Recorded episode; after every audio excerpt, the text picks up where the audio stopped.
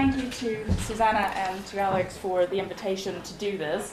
Um, I've taken the, you know, the label as experimental seminar um, pretty liberally, and that what I'm presenting today is going to be a bit of a mixture of some thoughts that I have captured in writing just to get things going. Um, but I'm in the midst of the project that I'm going to be starting, uh, that I'm going to be talking about today. Uh, it was a project that started about a year ago with the first set of four one-day workshops that ran across May and June. Um, it was a bit of summertime to start getting to grips with what kind of um, data we collected and what to do with them. Uh, presented a first colloquium in October, and now I'm revisiting this project, um, starting again with a fresh set of workshops this week. Um, so all of these themes on interdisciplinarity and on things like the relationship between movement and spoken language are very fresh. I'm very much working through them, so this is, if you like, a bit of an improvisational um, discussion, and so feedback um, from you is very welcome. Um, interestingly enough, I mean, we're doing an interdisciplinary panel, but um, among the, the, the, panels that we've seen so far, we're a fairly uniform panel in that I think we'd all identify as social anthropologists. Uh, but at Susanna's invitation, we've come together to explore the interdisciplinarity of our research interests um, what we might broadly call um, creative arts or imaginative practices. And social anthropology, of course, has um, no exclusive claim on these, and in fact, um, I would say these have been fairly minor areas of inquiry in comparison to um, some of our, our standard discourses, on established discourses on kinship, exchange, power, etc. Um, now, being an ethnographer of an imaginative practice is a very tricky business in that the inquiry, uh, the object of inquiry is fleeting. And it's changeable, it is potentially imperceptible if we're thinking about how people imagine. And so the question or not, uh, the question of whether or not to fully participate in the practice uh, as research looms very large for me. And I've taken a, a heavily participatory route to my research thus far. Um, and on the one hand, this gives the advantage um, in that it allows an immediate bodily encounter between the ethnographer and the practice of study. And for me, this opened up um, new experiential knowledge, new questions, ways that I might try to articulate that experience to other people who are participating in my research. Um, so it was um, you know, a way for really diving into the research and feeling the way through the questions um, at a very uh, immediate bodily level.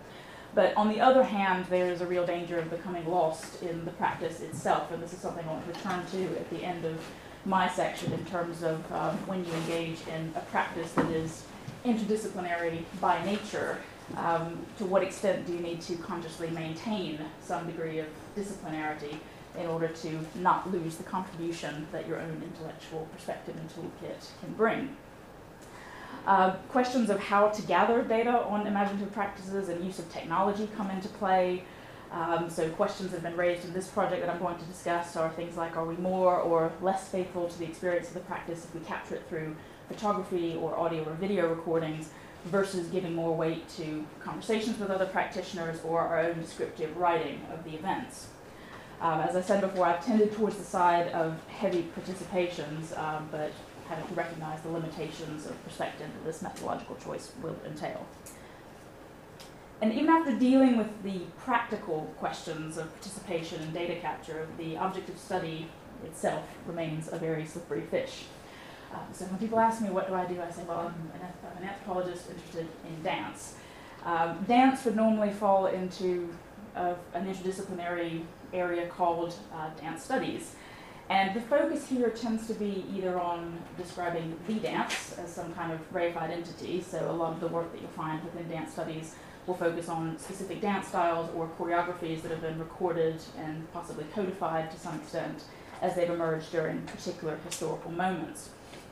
Alternatively, the, fall, uh, the focus may fall on celebrated choreographers, um, individuals who have you know, pushed different styles or aspects of dance practice and performance forward, um, but neither the focus on the dance as an entity or famous dancers tends to give us a complete picture of the ways in which the practice of dance affects life on a daily basis. Uh, the early anthropology of dance made important inroads here, so some of you may be familiar with Evans Pritchard's uh, 1928 article on the dance, where he was focusing on the Zande beer dance as a means of uh, eliciting sexual play among the adolescents and uh, modes of intergenerational display and competition Um, so that may be familiar to you as, as one of the earlier examples of, of anthropology uh, perspective on dance. But anthropology of dance as a, a, kind of research area in its own right didn't really get going until the 1970s.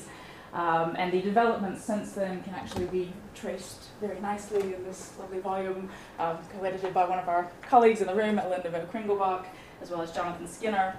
Um, and in more recent works within anthropology of dance, identity, politics loom very large in these recent analogies, analyses, um, with a strong emphasis on how dance can be a medium for negotiating categories of ethnicity and ideas of what traditional culture and reinvented culture um, might mean, um, particularly in the context of increasingly transnational opportunities for performance and display.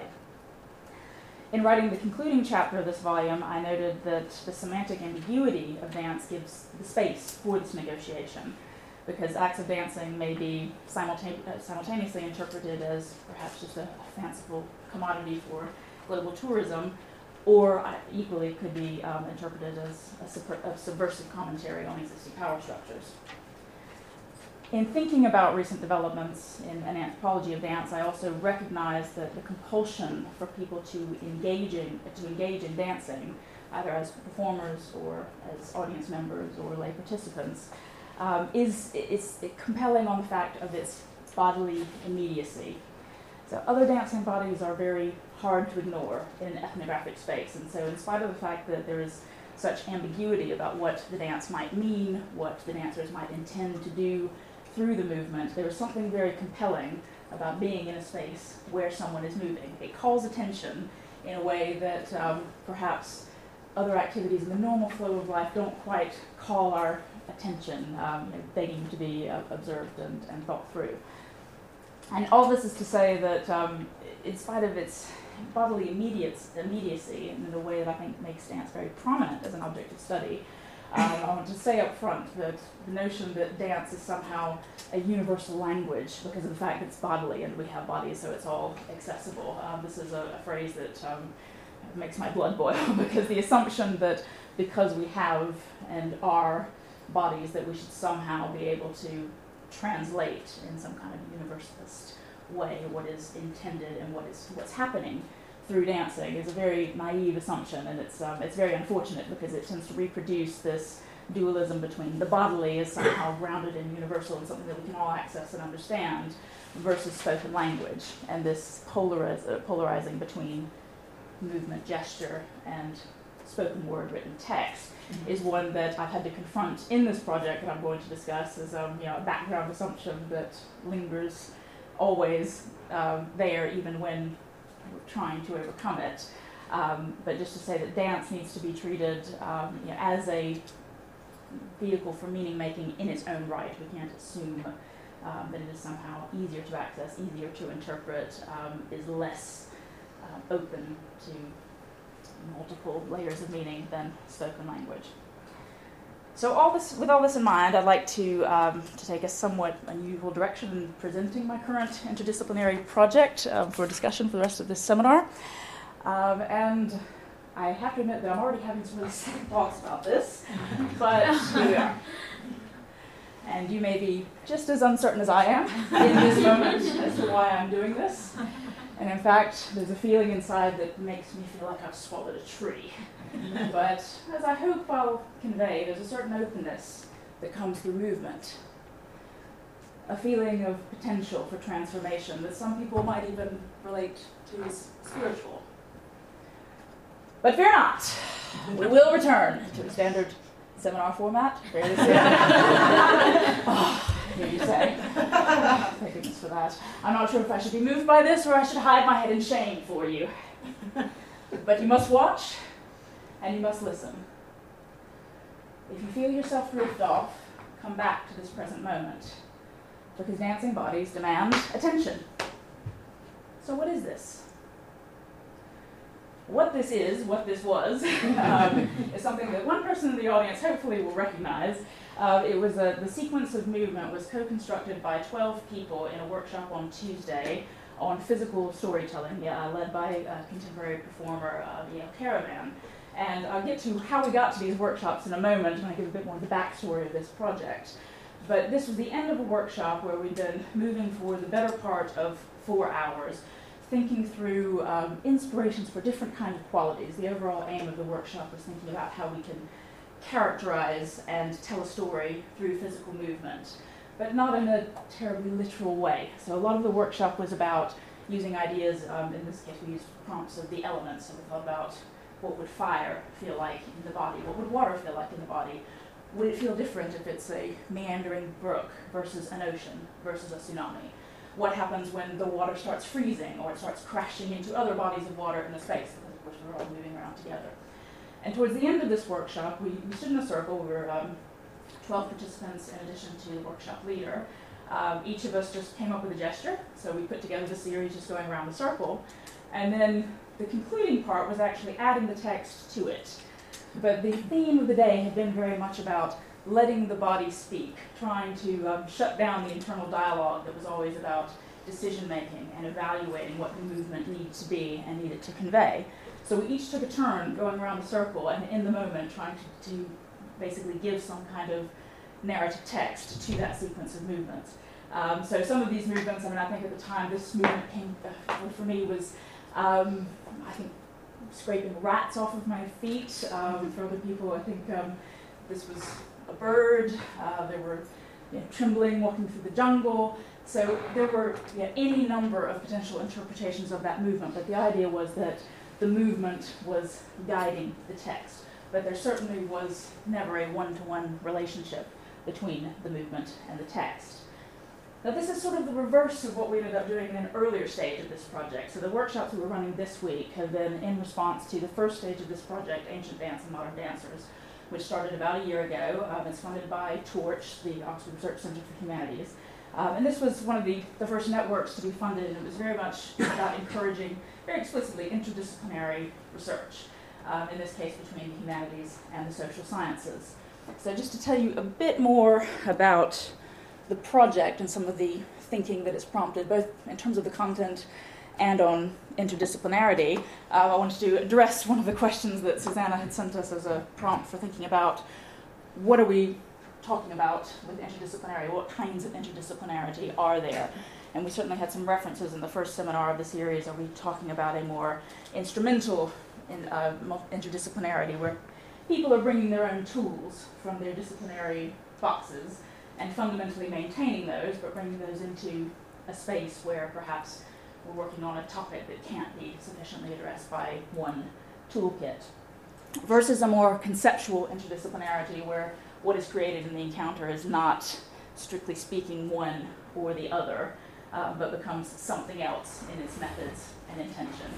Um, I'd say that this project, Ancient Dance and Modern Dancers, which started last year, um, on the surface of it started out as fairly instrumental in that it was classicists, my colleagues um, Helen Slaney and Sophie Bocksberger, um, wanted to explore a form of, of performance called, uh, translated as um, Ancient Roman Pantomime, Tragoedia Saltata, it's a first to fifth century Greco Roman performance form that can't really be recreated. There are a lot of references to it in the text, but there aren't sufficient images to really be able to actually try to recreate.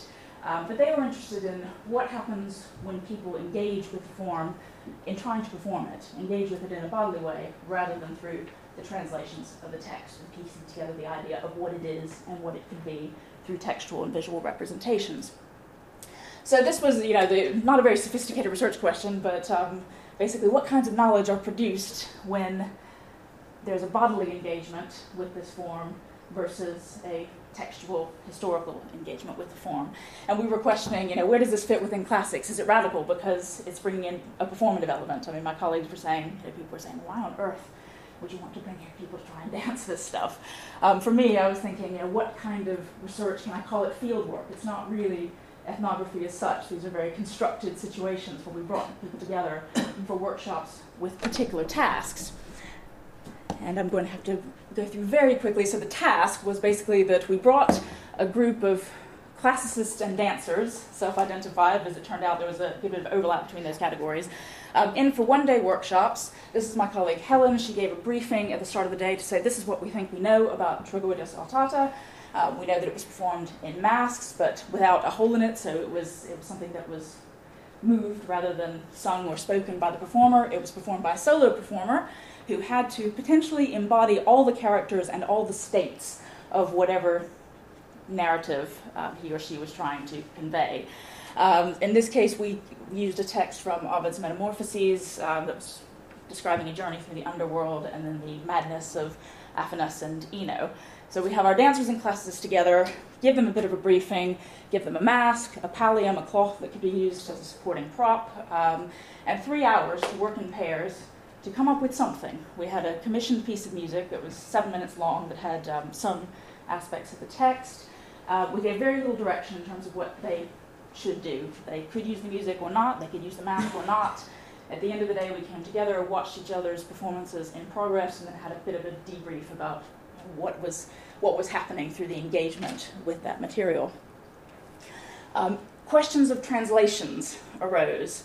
Um, and the, the phrase that I put there on what could it be otherwise is um, drawing on the work of choreographer William Forsythe. Um, he uses this phrase very often to try and not get dancers stuck into stereotypical representations of movement. Um, so I've, I've, taken some workshops with some of his dancers and through long improvisation sessions. There might be a verbal prompt about setting a scene in which you're moving through, but then the, the question, what could it be otherwise? A different level of abstraction, a different level of meaning, different associations. And this, um, this journey of what could it be otherwise, how can we abstract, how can we get into different layers of meaning through movement is a theme that keeps coming up again and again, um, particularly amongst the professional dancers on this project. Um, I'm going to, I'm afraid, not do good credit, but uh, the, the text involved the appearance of the Fury, so some questions also arose in terms of um, cultural familiarity, uh, historical knowledge. Could the Fury be there in the moment if an audience didn't live in a world of Furies? So connections with, with the past, um, the, the, extent to which we imagine the world in which the performers are trying to um, you know, recreate that setting um, all arose through these workshops. And so just some thinking themes that I'll touch on but not say much about at the moment. Um, but the thinking that this has prompted for me is thinking about the connection between action versus linguistic signs. And here I'm following dance anthropologist Brenda Farnell, who's really challenging us to try and uh, not make such rigid distinctions, but see these as two sides of the same coin of human meaning making. Um, I raised before the ambiguity of action si- uh, signs. Would you need a direct translation of the text for to be able to engage with a performance of ancient Roman dance, for instance? Um, the idea of joint versus solo interpretations of the text. A lot of the movement representations are not done in isolation by a single dancer or choreographer, but very much co constructed exercise. So, um, how do we read meaning and interpretation when it's a, a joint venture? Um, and the cultural and historical relevance can we take the content of, of um, Saltata seriously in the present day? Um, these were workshops that we run today, uh, this week, uh, making links with other storytelling forms, but as I'm out of time, I'm going to uh, move past those at the moment. Um, but where I want to leave off and return, hopefully, in the discussion is our abstract prompted us to think about how engagement as anthropologists with imaginative practices prompt us to think about the role of individual agency within the context of social conventions. And so I think it's putting it very well in terms of you know, where does the individual appear in moments of social continuity and social rupture. And this is the area that I'm struggling to really get to grips with in this project um, the, the, danger of being subsumed by the practice. Um, the dancers who are engaging with this practice are very much about developing a personalized practice, and it's a dialogue of it's all about questions, it's all about what can we do otherwise. Uh, there's no wrong answer. And so finding the social that is framing uh, that journey of personal practice um, is one that is easy to lose sight of. Um, I'm wondering if the, the main emphasis here is in the overall uh, social experience of storytelling and how we decide which stories need to be told and how we tell them. I'll leave it there for a moment because I know I've uh, traipsed over my, my time limit. Uh, thank you.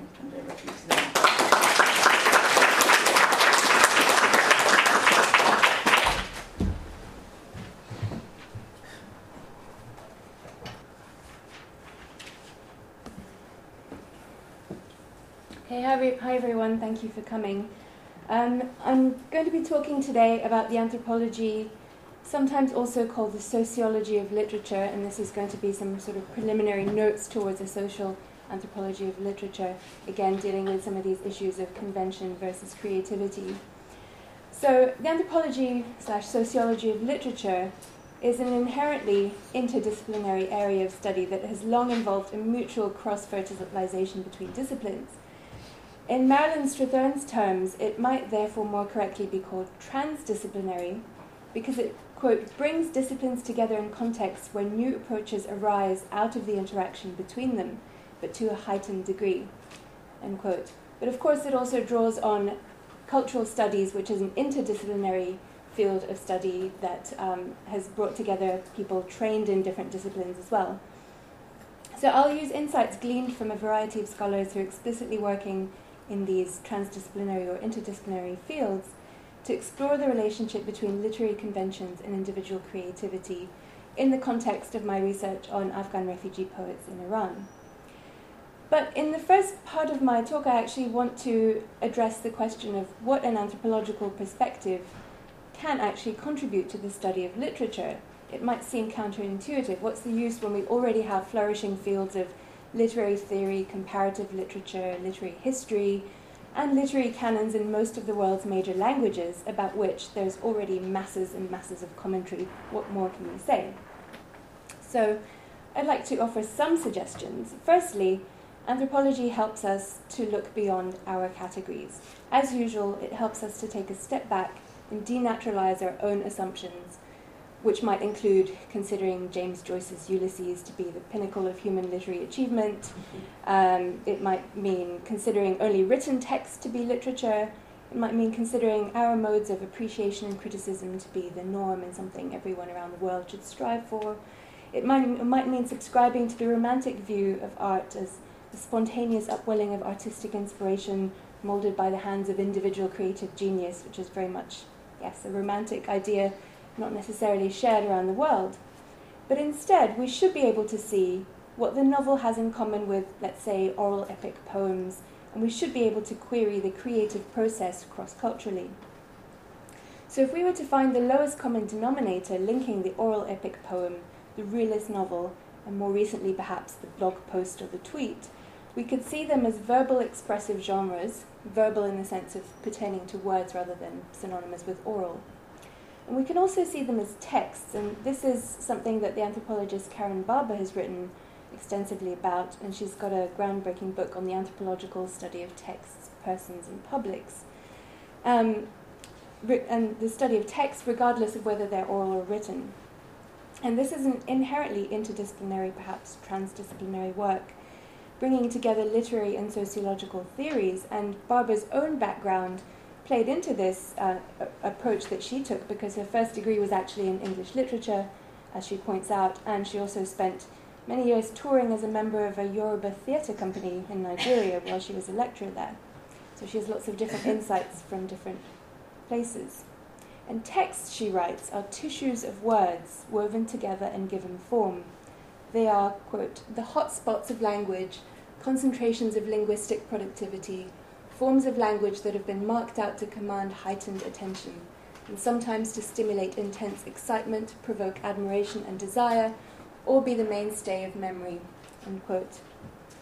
So that is a fairly broad definition which leaves a lot of room for huge variation cross culturally, and perhaps we might see literature globally as a polythetic category as Needham said about kinship, and other anthropologists have said about the category of emotion. So that is a category based more on family resemblances rather than strict identity. Okay, so the second contribution I would argue is this need to look beyond individual creators, which is the bias of this, the story of literature as it's usually told. And I have to say that this is the case both in European literatures but also in, in uh, Persian literary history, tends to be presented as a series of discrete great works by great individuals. But as with any other cultural artifact, as we all know, anthropology looks for context and the role these might play in social relationships, what structural patterns there might be regarding who becomes a writer, what kind of genres are preferred by what classes, by what audiences, other social groups. How do genres change in relation to social change? And what relationship does literature have to power? Now, in this interdisciplinary um, field called cultural studies, it's been very much informed by a whole host of Marxist social and literary theorists, including Raymond Williams, Terry Eagleton, who've told us a lot about art and, and, literature as reflecting and entrenching dominant social ideologies. So this is obviously very useful for anthropologists. But another um, anthropologist, sociologist, who's dealt extensively with cultural production is Pierre Bourdieu, and he's come up with a theory of the field of cultural production which seeks to relate individual um, authors, um, artists, to uh, a whole host of other relationships. And um, I've sort of, speaking of, of, models, as we have for the past couple of weeks, um, we might need to consider all of these in relationship to each other as a sort of tangled web of potential influences and relationships. Relationships between patrons, publishers, audiences, literary genres and traditions, various discourses, various um, media for dissemination, and of course the author's own backgrounds, etc., all of which culminate in producing the literary work. And um, so Bourdieu has something interesting to say about that because he says that, quote, the theory of the field leads to both a rejection of the direct relating of individual biography to the work of literature, uh, or the relating of social class of origin to the work, and also to a rejection of internal analysis of an individual work or even of intertextual analysis. And this is because what we have to do is all these things at the same time. Okay, so I'll come back to the field of cultural production. Well, I'll just show you a diagram in a bit. But um, the final contribution, I would argue, is the ability to take us beyond the canonical. So official literary history is often confined to a sequence of major, perhaps minor, poets and writers who over time become canonical though the shape of that canon does change over time. So the writers who are included in this canon are often the ones that have had some kind of close relationship, even if it's an antagonistic one with power. They're the ones who gain renown or notoriety, and they're the ones who are remembered. But all those hopeful would be writers beavering away by night, amateur poetry circles, failed experiments, one hit wonders, strange hybrid genres, and manuscripts with a great big rejected stamp on them, in short, all the weird and wonderful products that never have the privilege of consecration, they fall by the wayside. So even when such practices are ephemeral and destined to be forgotten in history, they are nonetheless developments in the history and spread of literary forms that are worth studying. The global literary historical work of the Italian um, literary theorist Franco Moretti is an example of this, and he shows that it is the rise, fall, and spread of genres and devices rather than specific canonical texts that ought to be the true object of knowledge in literary history. And he says, Indeed, genre organizes, quote, a whole population of publications which continually deviate, innovate, branch out, flourish for a while, fail, and are eclipsed, unquote. And um, Barber, in another of her books called Africans' Hidden Histories, actually talks about this as well. She talks about the newly literate people in colonial Africa who had a great zest for uh, creating new literary genres. And so she argues that it's precisely what she calls obscure aspirants to elite status who are the greatest innovators. And for anthropologists, all of these would probably fall under the rubric of popular culture and therefore be worthy of study. Okay, so now uh, I'll leave Bakhtin out for now. Um, okay, so this is a model, of, since we're on the topic of models for the last few weeks. This is the model par excellence of um, Bourdieu trying to fit the entire uh, field of literary production in 19th century France into a simple two dimensional model, and it's obviously quite reductive and problematic. And I'm not going to talk much about it here, um, but it's an example of something that you might try to do, or you might try not to. Um, and so, even though, right, um, it's based on a series of dualisms, essentially between um, market principles, so commercial art, and then pure art at the other end, art for art's sake, autonomous art, and another dualism between um, a high degree of consecration at the top, a low degree of consecration at the bottom, right wing politics at that corner, left, you know, it's all sort of quite simple, but trying to apply this to Afghan literary production in Iran just gave me a massive headache, so I, I, I decided to. I thought you might be amused by the fact that you tried to do this if you wanted to. Okay, so I worked in my doctoral project. Um, I, I, worked with a group of Afghan refugee poets in Iran, and I have to say this was not oral poetry. These were this was literary, uh, written poetry. Although the, the sociality of it, the fact that they would um, meet and recite their poetry to each other, was a major part of it. So it wasn't just that they were they were reading it and disseminating it; they were they were reading it out loud as well, very much. Um, and as you can see, there were a lot of young people, a lot of young women participating in this as well. I wish I could tell you more about the ethnographic context, but Alex is about to flash a five minute sign at me. So, yes. Um, so I'm afraid if you're interested, we can talk about it later. But basically, rather than attempting to shoehorn the Afghan poets, institutions, and genres into a reductive scheme that can be represented visually in two dimensions, like Bourdieu does, I actually think it's more fruitful to take up his other idea that the field of cultural production is a site of assertions and struggles over artistic value, and to examine the rhetorical claims and counterclaims that people make, and the sometimes vehement denunciations of each other's literary styles that they make. And Bourdieu calls this position taking. Okay, so I will um, present to you two poems by two young female poets um, who might uh, they kind of represent the ideal, typical representations of two particular currents that exist at the same time. And the literary scene in contemporary Iran is full of these kinds of position takings because there are a lot of different types of genres of, of poetry and ideas about what poetry should achieve, what function it fulfills in society that are all kind of floating around at the same time.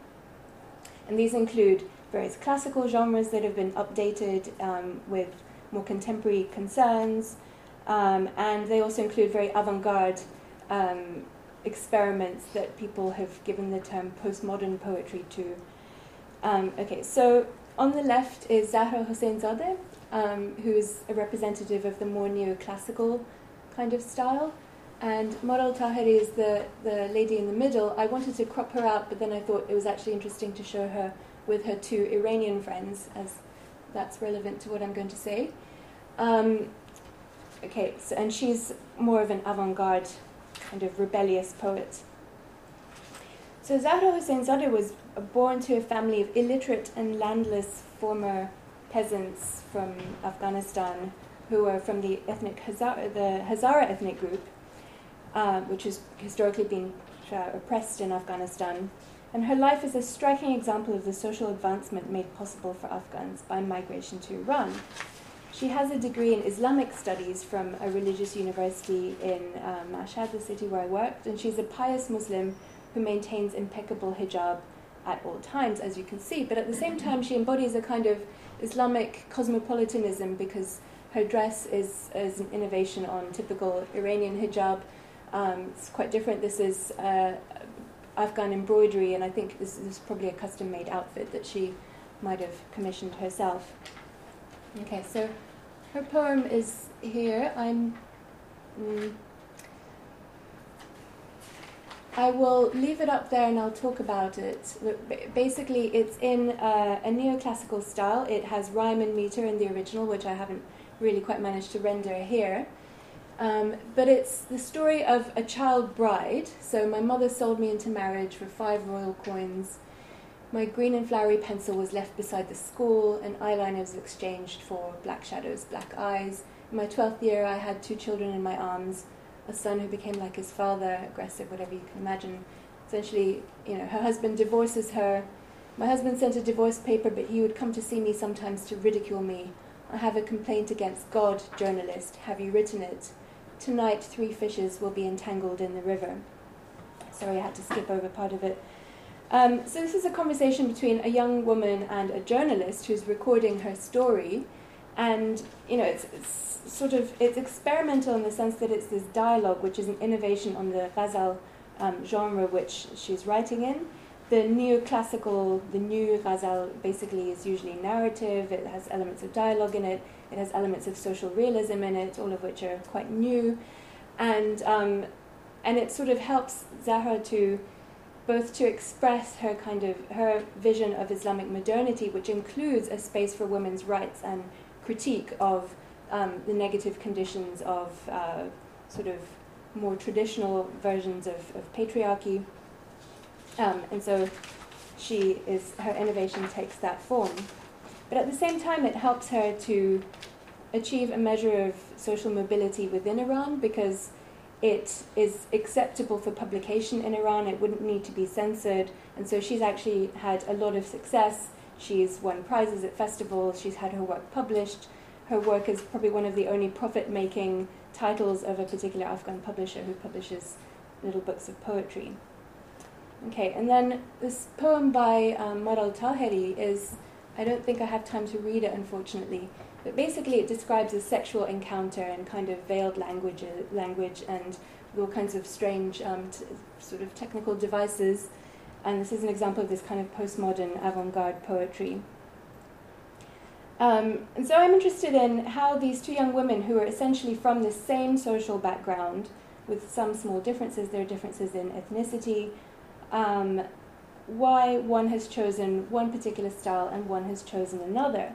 And I think it's essentially to do with the audiences that they're trying to reach, because as Barber points out, every genre has a particular audience that it is interpolating. It's, a, a, it's targeting a particular audience. It's a relationship, almost a code between uh, a poet and a particular audience.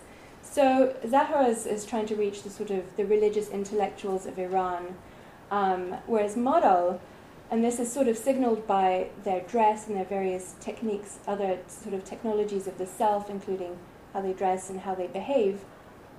Maral is um, is not a practicing Muslim. Um, and dresses in fashion which is much more akin to upper class parts of Tehran, she's signaling a much more Western or secular kind of cosmopolitanism and trying to tap into the cultural capital of it and the potential for social mobility that that affords her. So I think um, because they come from more or less the same social milieu, it's hard to be very deterministic about which way they're going to go. I mean, there are differences in ethnicity, as I said, which I could go into more, but essentially there is a personal choice. There's an, uh, there's an element of personal creativity involved in that choice. But once it's there, the genre itself opens up kind of a path for that particular poet to follow, um, both in her poetry and also in other aspects of her life. And uh, as Caroline was saying, I think um, the element of identity politics is therefore essential to understanding the differences between the genres. Uh, I can end now. Okay. well, thank you. Um, I, there's lots of things I've had to sort of skip over, but I, would be um, glad to take them in your questions. Well, thanks a lot.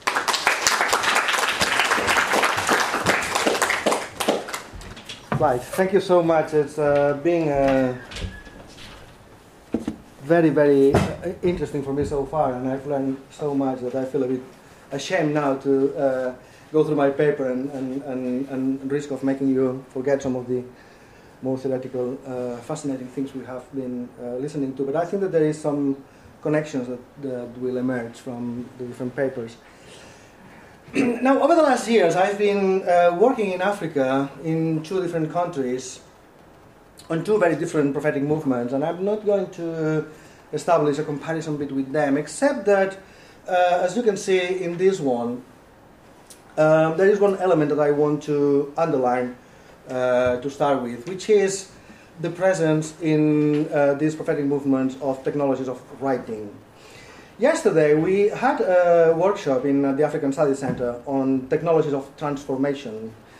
And uh, one of our chairs, uh, a specialist in Latin America, uh, said something just in passing, which actually uh, made me think very deeply about transformation. She said, copying plus creativity, that's transformation. Now, um, we can discuss it even with the person who mentioned that uh, comment if you want later. Um, so far, it remains an anonymous comment. But uh, there is quite a lot of uh, copying in prophetic movements around the world. And there is a lot of interest in the anthropology of copying and of uh, mimes and of uh, technologies of borrowing and even stealing, stealing like an artist, as the phrase goes. So this person here is an illiterate woman in a farming community in West Africa who has invented a script, has invented an alphabet. And she writes the messages that she receives from God, or probably from an ancestor in her case, uh, but ultimately coming from God. This is her uh, script. And as you can see, a very interesting point that I will develop later is the entanglement between scripture, uh, sorry, writing and, and, and drawings. Uh, and sometimes it's difficult to say whether the person is writing or whether she's trying to draw something. And it's not even very clear in their own uh, explanations or in, probably not even in their own mind. They are just trying to uh, express. And what they're expressing, in my interpretation at least, is a series of connections. And, and, and we can see very often how the topic of connection and of um, interrelations appears in their, in their drawings. Uh, in this one, interestingly enough, the writing is in her own, well, in his own in this case, this is a, done by a man. Um, the writing is done in his own writing, that he has invented. So this is not uh, Arabic or is not, of course, a Latin script. It's just uh, what I call a, glossograph, a glossographic uh, script, which can only, can only be read in glossolalia, in, in speaking in tongues, and they can only read it when, when they are possessed. But interestingly, there is one word written in the Latin script, which is the Creole, and in this case also Portuguese word mundo, the world. So it's capturing the world. This is what this person is doing. And of course, here we can see how this hyperconnection is also uh, reminding us of the spider web, which incidentally is uh, linked to alphabet in Africa in very many occasions. Unfortunately, David uh, is not here today, but he is uh, doing field work on uh, a guy who is inventing an alphabet in, in Cameroon out of uh, spider webs. Um, this is a very interesting drawing in which the person not only is trying to connect things with this uh, very awkward numeric system, but actually has written also in, in, in the Latin alphabet uh, Sufri Unidade, which means suffer unity, uh, which is a very, very beautiful message that the Prophet is trying to convey to his people. You know, we, we are all different here and we have to suffer unity. Uh, and, and there is a sort of a perspectivism, if you want to call it this way, although I'm not invoking any theories of perspectivism here. But there is a, a, a, the notion that the world is looked at from very different angles. The Muslims look at, at it on one way, the Christians look at it in another way, and we have all to live together and suffer that bloody thing we call coexistence. Uh, but of course, you have to learn to uncut as well. If you live uh, in a hyper-connected world, you end up being mad. And this is what often happens with the prophets that I've been studying in West Africa, in, in, in Guinea-Bissau, that they get so uh, obsessed with this hyper-connection of the reality and of the world that they create their own cosmos, their own, their own world. They, they, they, they get entangled in a, in a kind of cosmogonic exercise uh, in which they become unable to communicate with their relatives, with their neighbors, uh, and of course with the anthropologists. Uh, and I'm illustrating this uh, with this uh, image of um, Greek Moira. And as you remember, the Moiras were always represented as weaving, weaving our destiny. But weaving has to be unweaving as well. And Penelope is a very good example of that. Uh, we have to weave and we have to unweave, we have to uh, connect and we have to disconnect. Uh, William Plomer, a South African writer, once said that it is the function of creative people to perceive relations between thoughts or things or forms of expressions that seem utterly different and to be able to connect the seemingly unconnected. And I think that this notion of connecting the seemingly unconnected that Plomer is attributing to the artist uh, can also be attributed to the prophet or to the shaman, if you want. Now, I'm giving up now my introduction in West Africa and moving to Central Africa uh, what I've been doing field work uh, on and off since 2008. And this is in Nkamba, uh, the temple of the Kimbanguist church.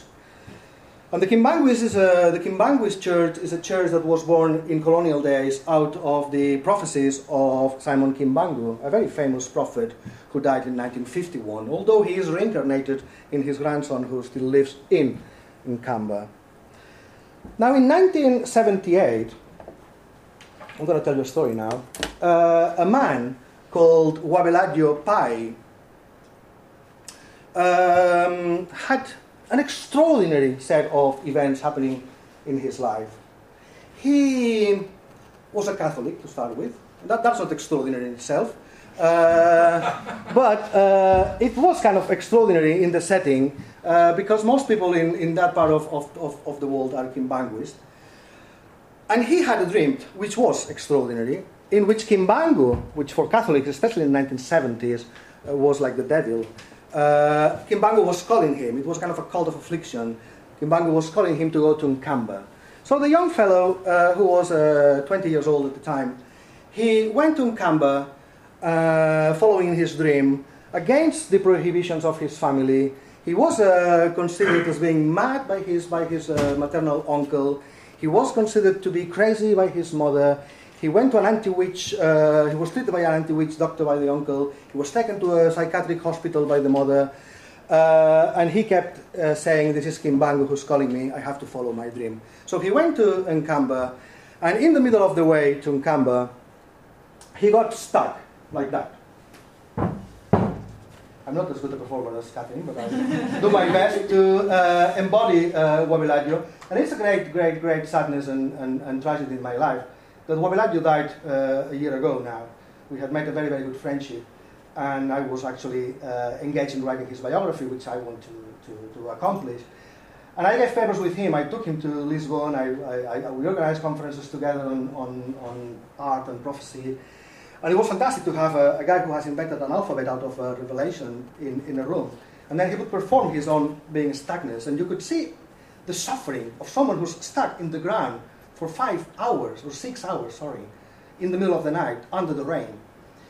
And then uh, that uh, made, uh, convinced him that he had to go back to, uh, to his village, to his family.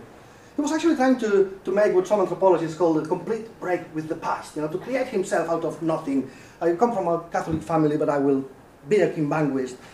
And, and, and that convinced him that, that, that, that there was something awkward. He went back to the family. Uh, he was beaten up by his uncle. He was uh, attached to a tree for uh, uh, an entire week, unbeaten. And he kept on with his dream. And there's a very interesting uh, detail I want to transmit because I think that now I'm embodying his spirit. But when I told him once, uh, when I was recording the life story, I said, "God, you've suffered uh, he said, Yes, but this is the message I want you to uh, pass on to the African people, to the African youth, that if they have a dream, they have to follow it. So he followed his dream and went to talk to Kimbangu's son. Uh, and Kimbangu's son told him, Well, my father is preparing you for a mission, and you have to pray. And if you pray, your the mission will be revealed. Then Kimbangu, sorry, uh, Wabeladio, my friend, this, this guy, uh, that picture, I took it walking with him. We did the same walk from uh, Mbanza-Ngungu to, uh, uh, to Nkamba twice. It's about 50 miles, and it's one of the most wonderful things I've done in, in my life. And uh, Wabeladio invented, sorry, Wabeladio locked himself in a, in a sorry, I'm, in, in this wall. And he was praying for eight months. And one day he woke up and he said to his uh, nephew, who was sleeping with him, he said, Look, the uh, masons, when they are uh, building uh, a block of bricks, they are uh, writing fives and twos. And the nephew whom I interviewed said, Well, at that point I knew that my, my uncle was mad.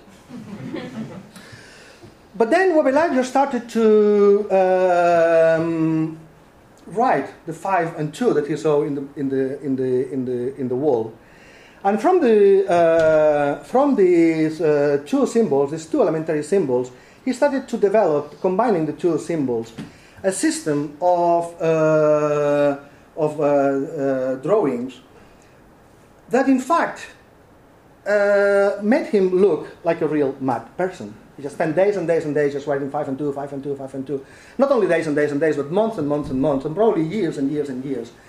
Until he realized that um, there was a, an alphabet there, that there was a, a, the possibility of transcribing the language uh, with the symbols that he was inventing. Here, uh, uh, sorry, that's not a very good uh, image, but um, so this is Wabeladio praying where he was stuck in the ground. Right, here is the uh, explanation that, that Wabeladio gave us uh, at some point of uh, the uh, way he saw the two symbols. And then he uh, is explaining us how he started to combine the two symbols after he learned that he had to close uh, the symbols one to become a six and the other to become a nine. And then the combination of the two with the most elementary five and two gave rise to this uh, set of symbols that then he made rotate and generated all the symbols. And all this sounds crazy, and to many people, all this is crazy. And a lot of people in Congo today say that he, he was a, a, just a lunatic who invented this alphabet uh, that only works in his mind. But this is not true. Unlike the alphabets that uh, I've described before uh, in West Africa, which are glossographic alphabets, this one actually works. People here are uh, transcribing sounds using these symbols and making an alphabet which is based, as Wabeladio insisted uh, and his followers insist, is based in the principles of symmetry and rotation. You have a 5, you have a 2, the 5 and the 2 are symmetric, and the 5 and the 2 are in a rotational uh, relation. And these two principles of symmetry and rotation are what give rise to the entire uh, Mandombe alphabet. Now, Mandombe, which is the name of the alphabet, literally means the script of the blacks. Ndombe is the black people, the African people. And one thing that I am uh, very uh, curious and interested in is why do the uh, Kimbanguist need an alphabet, or why do the black people need an alphabet if there are already alphabets around? And I think that the answer is that um, the Kimbanguists want to be like everybody else in the world. They want to belong to the global world. They want to be modern. They want to be civilized. They don't want to be excluded. But uh, learning an alphabet that has colonial connotations, that has administrative connotations, that has state connotations, makes them uh, feel um, different. And it's just the reproduction of, the, of, of this difference. Having an alphabet that was revealed by God to a man who is a Kimbanguist, like uh, gives the possibility, as my friend was saying, of copying and at the same time innovating, copying and being different at the same time, transforming themselves from being illiterate Bakongo to uh, being um, to being people with an alphabet and with, uh, as they often say, with a civilization. Now, the interesting thing about the alphabet that Wabeladio invented is that it becomes uh, an art apart from an alphabet. So combining the uh, different elements in uh, very uh, ingenious ways, Wabeladio manages to show that some figures may emerge out of the grids that he invents. And this is what the artist, uh, this is Wabeladio explaining in a workshop how this works. It's a very, very complex system. You really have to know quite a lot of geometry to follow his explanations. And I think that a lot of people who claim that he is mad or that he was mad, uh, they just don't want to, you know, to do the homework. Um, this is the kind of drawings that he can do. This is what they call the schema squelettique non interprété, the non interpret skeletic scheme. This is just the, the, the elements of Mandombe put together. This is the work that Wabeladio can do, and in fact, he realized that he could do that.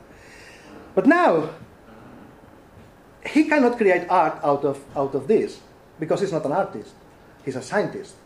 He has invented a system based on geometry, based on, on, on rotation, based on symmetry, and he can see that forms may emerge out of these grids that he invents, but he doesn't have the eye of the, of the artist beyond this very elementary uh, figure that he, that, he, that he shows here, which any Mandombe student can do. I mean, that's, that's, that is one step of learning. I mean, when you're learning Mandombe, there is one day, after about three months of learning, that you should be able to do this by, by yourself.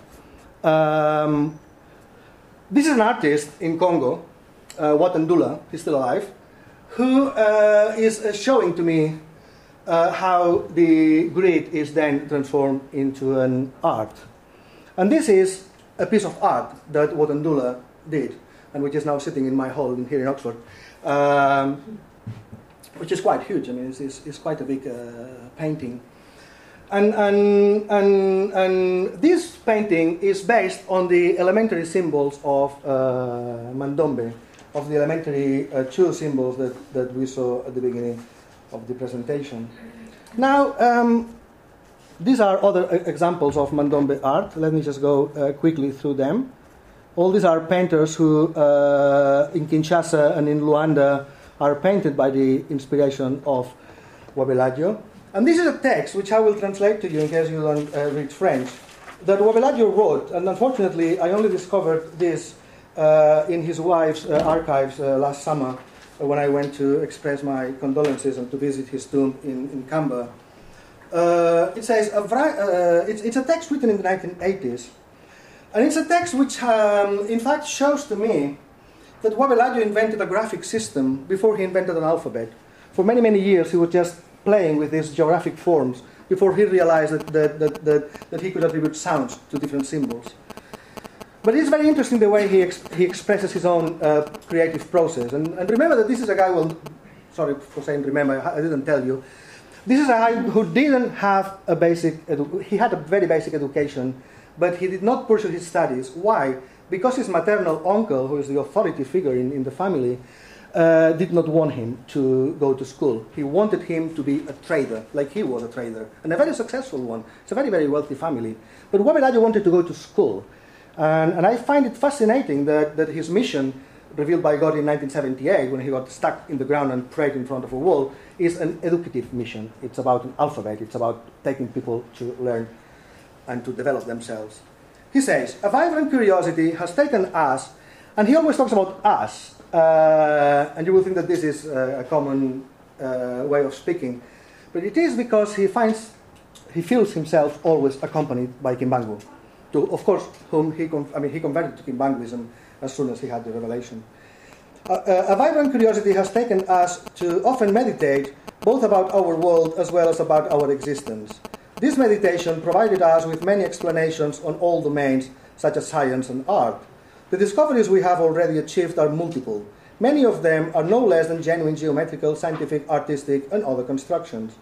When we find them in a book, in a decorative painting, certain among them, among these constructions, appear at first, uh, at first sight as impossible to realize. The truth is, their authors have never given them as by enchantment.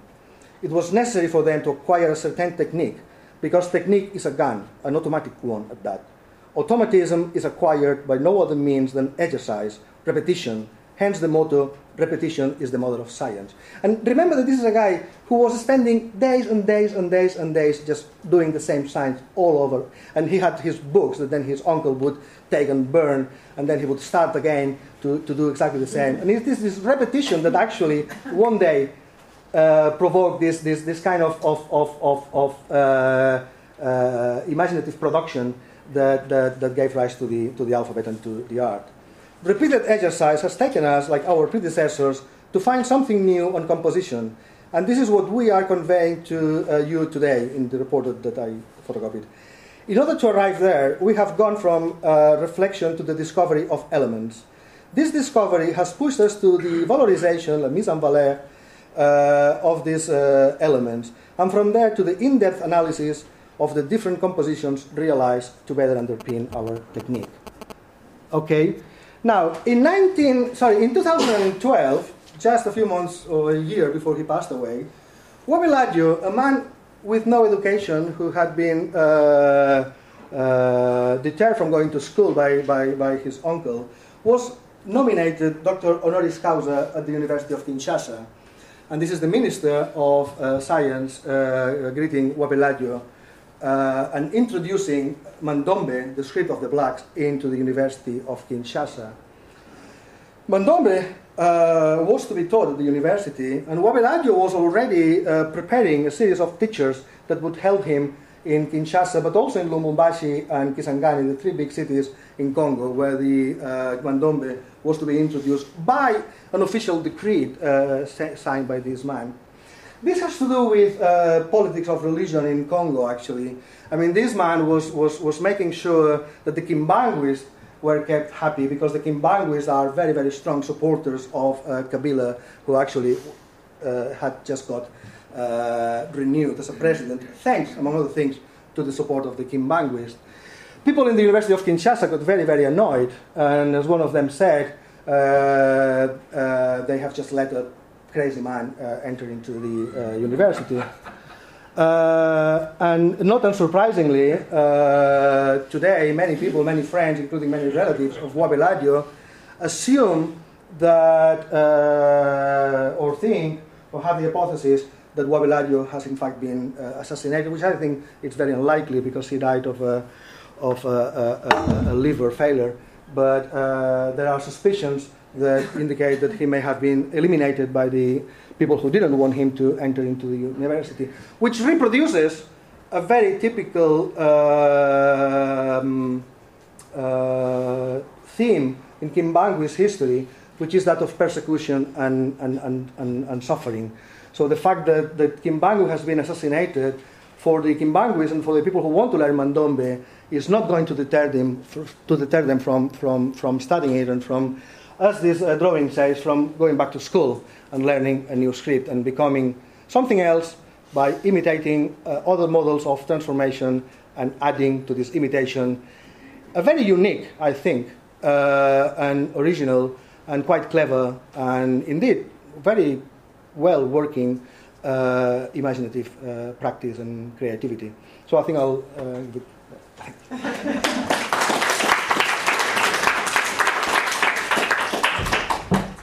Well, first thing I want to say, and I will keep my comments incredibly short because um, I'm sure the rest of you would like to get into the discussion as soon as possible. We're already running a little bit late.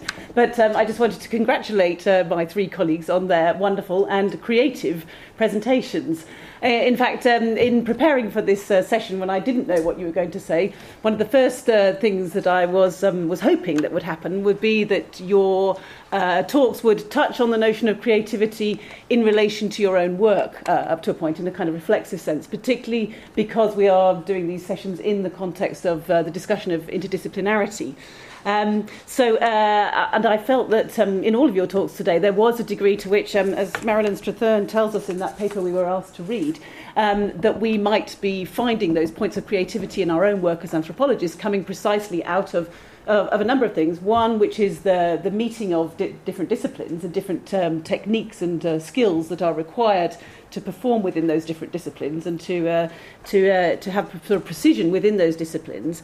Um, uh, but the other thing is the idea of the, crea- of the engagement within your own work with, with individuals who are identified uh, either by you or by themselves, of self identifying as creative, whether they're dancers, writers, um, uh, pro- prophetic uh, individuals who create new scripts and so on. Um, so uh, I was really uh, fascinated to hear that, and uh, I would like to hear more in a way about how you feel in terms of your own work in terms of processing the idea of dealing with. I think one of you said, you know, this. Well, Caroline said at the beginning, the ephemerality of the creative or the imaginative process. That it's very hard to pin down. So how are you doing that as, um, as uh, particularly as anthropologists? Um, uh, and the other thing I think um, uh, came up in Susanna's presentation again was about, um, in a way, the ephemer- ephemerality of the product, and especially when we're talking about sort of oral situations. Anyway, so um, as I say, I, I really don't um, feel I should say very much in relation to the, the, the, huge amount of rich material we've listened to. But as it turns out, the one thing that I had thought about in advance in terms of thinking about creativity and how we might um, uh, define it was the, precisely the question that has actually come up in various different ways in each three of your talks, which is about the notion of copying or the notion of rules or the notion of how do you create within, I mean, how, to what extent is creativity actually the product of knowing knowing a set of rules um, and then learning how to play with them um, and even deviate from them, from them quite dramatically. And I think that probably applies. I mean, I'd be interested again to have a conversation with all of us in this room about to what extent is the academic process in terms of writing and everything else that we do, the writing of an ethnography, potentially a creative process, but within which, of course, we have to know the rules, and we spend most of our time with our students in you know, inflicting the rules on them. Um, and to what extent does you know do, do we acknowledge that by learning those rules, we are then able to deviate and be creative with them? anyway, in, um, in pursuit of this question, um, and you know, just uh, uh, thinking about um, what um, creativity might mean in relation to um, and, and the, the degree to which it involves a kind of copying, um, which, by the way, uh, was a topic that was much discussed here, right in this, literally in this museum, in our, you know, in, in, in Oxford anthropology in the late 19th century um, in evolutionary approaches to art. In fact, Henry Balfour has this wonderful um, experiment where he um, asked a group of students to copy a picture of a, a snail on a twig. And basically, I could reproduce this exercise in this room, where basically the picture of the snail on the, on the, on the twig is passed to the first person in the room. He, they copy it, the next person then copies it again, and in the process, um, some, some people who self identify as artists transform these drawings. So, what he was looking for in this was, was a notion that uh, basically copying is the first principle, that all of us are capable of copying, and then certain individuals are capable of a certain kind of transformation, a kind of creativity is inserted. And then in this wonderful, I'm afraid I didn't bring the slide today, but in this wonderful experiment with the picture of a, what starts as a snail on a, uh, on a stick ends up as a bird. So through the process of copying and through the insertion of certain kinds of uh, the agency of certain creative individuals, you get a totally different product. Anyway, that's the old evolutionary uh, evolutionary uh, uh evolution in art kind of theorization of copying. But this is a more um, more contemporary one, which um, which I found uh, uh, really interesting. This is um, a man called Kirby Ferguson who's got a project called Everything Is Remix. And basically, the Everything is Remix project is about the notion that there is no such thing as, you know, the kind of myth of creativity, that that notion that creativity is something only a certain number of unique individuals have. Um, uh, he's trying to blow that apart by looking at things like product design, of course, looking at music um, and uh, the way that, um, uh, so as the, the, name implies, the remixing process in music. Anyway, and he, this is um, uh, a kind of quote, is a quote from him: "Creativity isn't magic; it happens by applying ordinary tools to thought to existing materials, and the soil from which we grow our creations is something we scorn and misunderstand, even though it gives us so much, and that's copying." I, he's, he's arguing that basically, you know, the repetition, the copying is the soil that actually produces something exciting. And you have to keep repeating in order to be able to get to this point of um, doing something different. Uh, hence the picture of Bob Dylan uh, from, I think, from a film that was made in relation to his, uh, his first album, which apparently co- includes eight cover versions. So, i.e., even the great people, the great men such as uh, Bob Dylan, um, starts by copying and ends up uh, creating something new. And in fact, uh, this is a diagram that comes from um, Kirby's website project, the Remix project, which I thought was just useful again, going back to models which have been coming up and diagrams and coming up all this term. Um, the basic elements of creativity apparently are you start by copying, then second phase is transforming based on the units that you have copied, and then you can do then you start to combine. I think actually probably each three of those elements relate to, to, to interrelate to one another. Um, but uh, but what I think it points out that is that uh, in all these creative um, activities that we've heard about in the presentations today, and equally perhaps in the way that we think as anthropologists and as, um, as teachers is that we start with a process of copying, that there's a degree to which rules are there which we have to learn, and then we can start to deviate from them. So, um, thank you. That's all I wanted to say for now.